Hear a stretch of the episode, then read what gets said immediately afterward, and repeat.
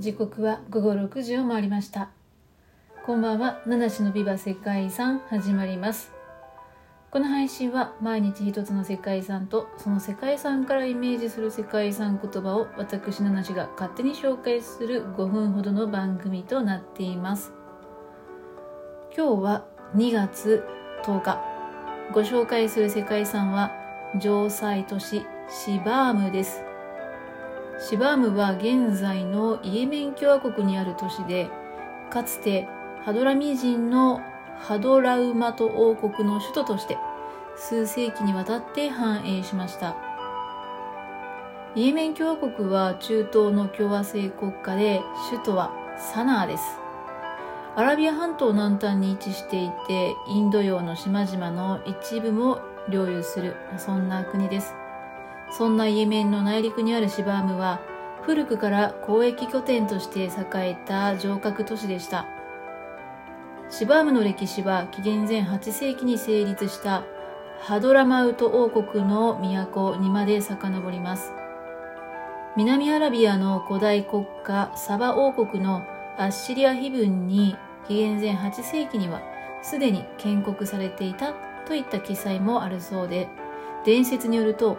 ノアの箱舟で知られるあのノアの子孫たちが造営した町であるとも言われています。城壁で囲まれた狭い区域には7つのモスク5つの広場宮殿市場の空間と学校があり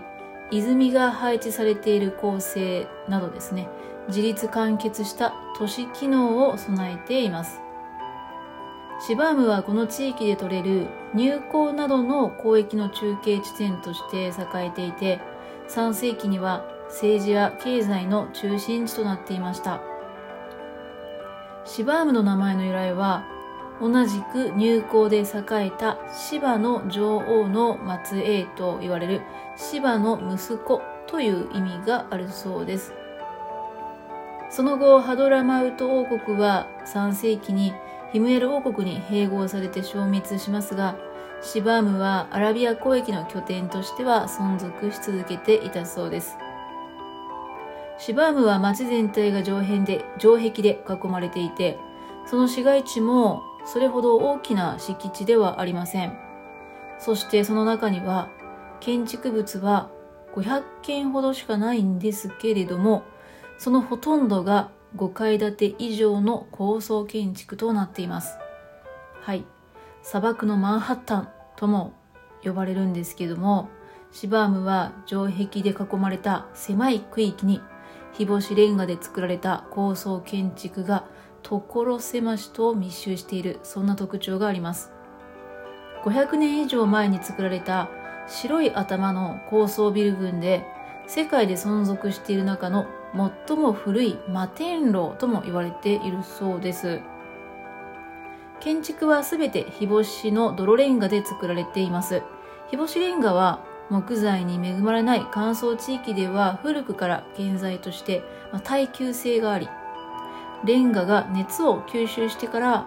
ゆっくりと放出するという性質があるので建築物の内部は涼しいままに保たれる、まあ、それによって暑くて乾いた気候に適していたそうです。シバームでは高層建築は基本的に土色なんですけれども高層に行くと白っぽいレンガに塗り替えられています。壁に漆喰が塗られているそうなんですけれどもこれは洪水によって家が脆くなるのを防ぐためだったり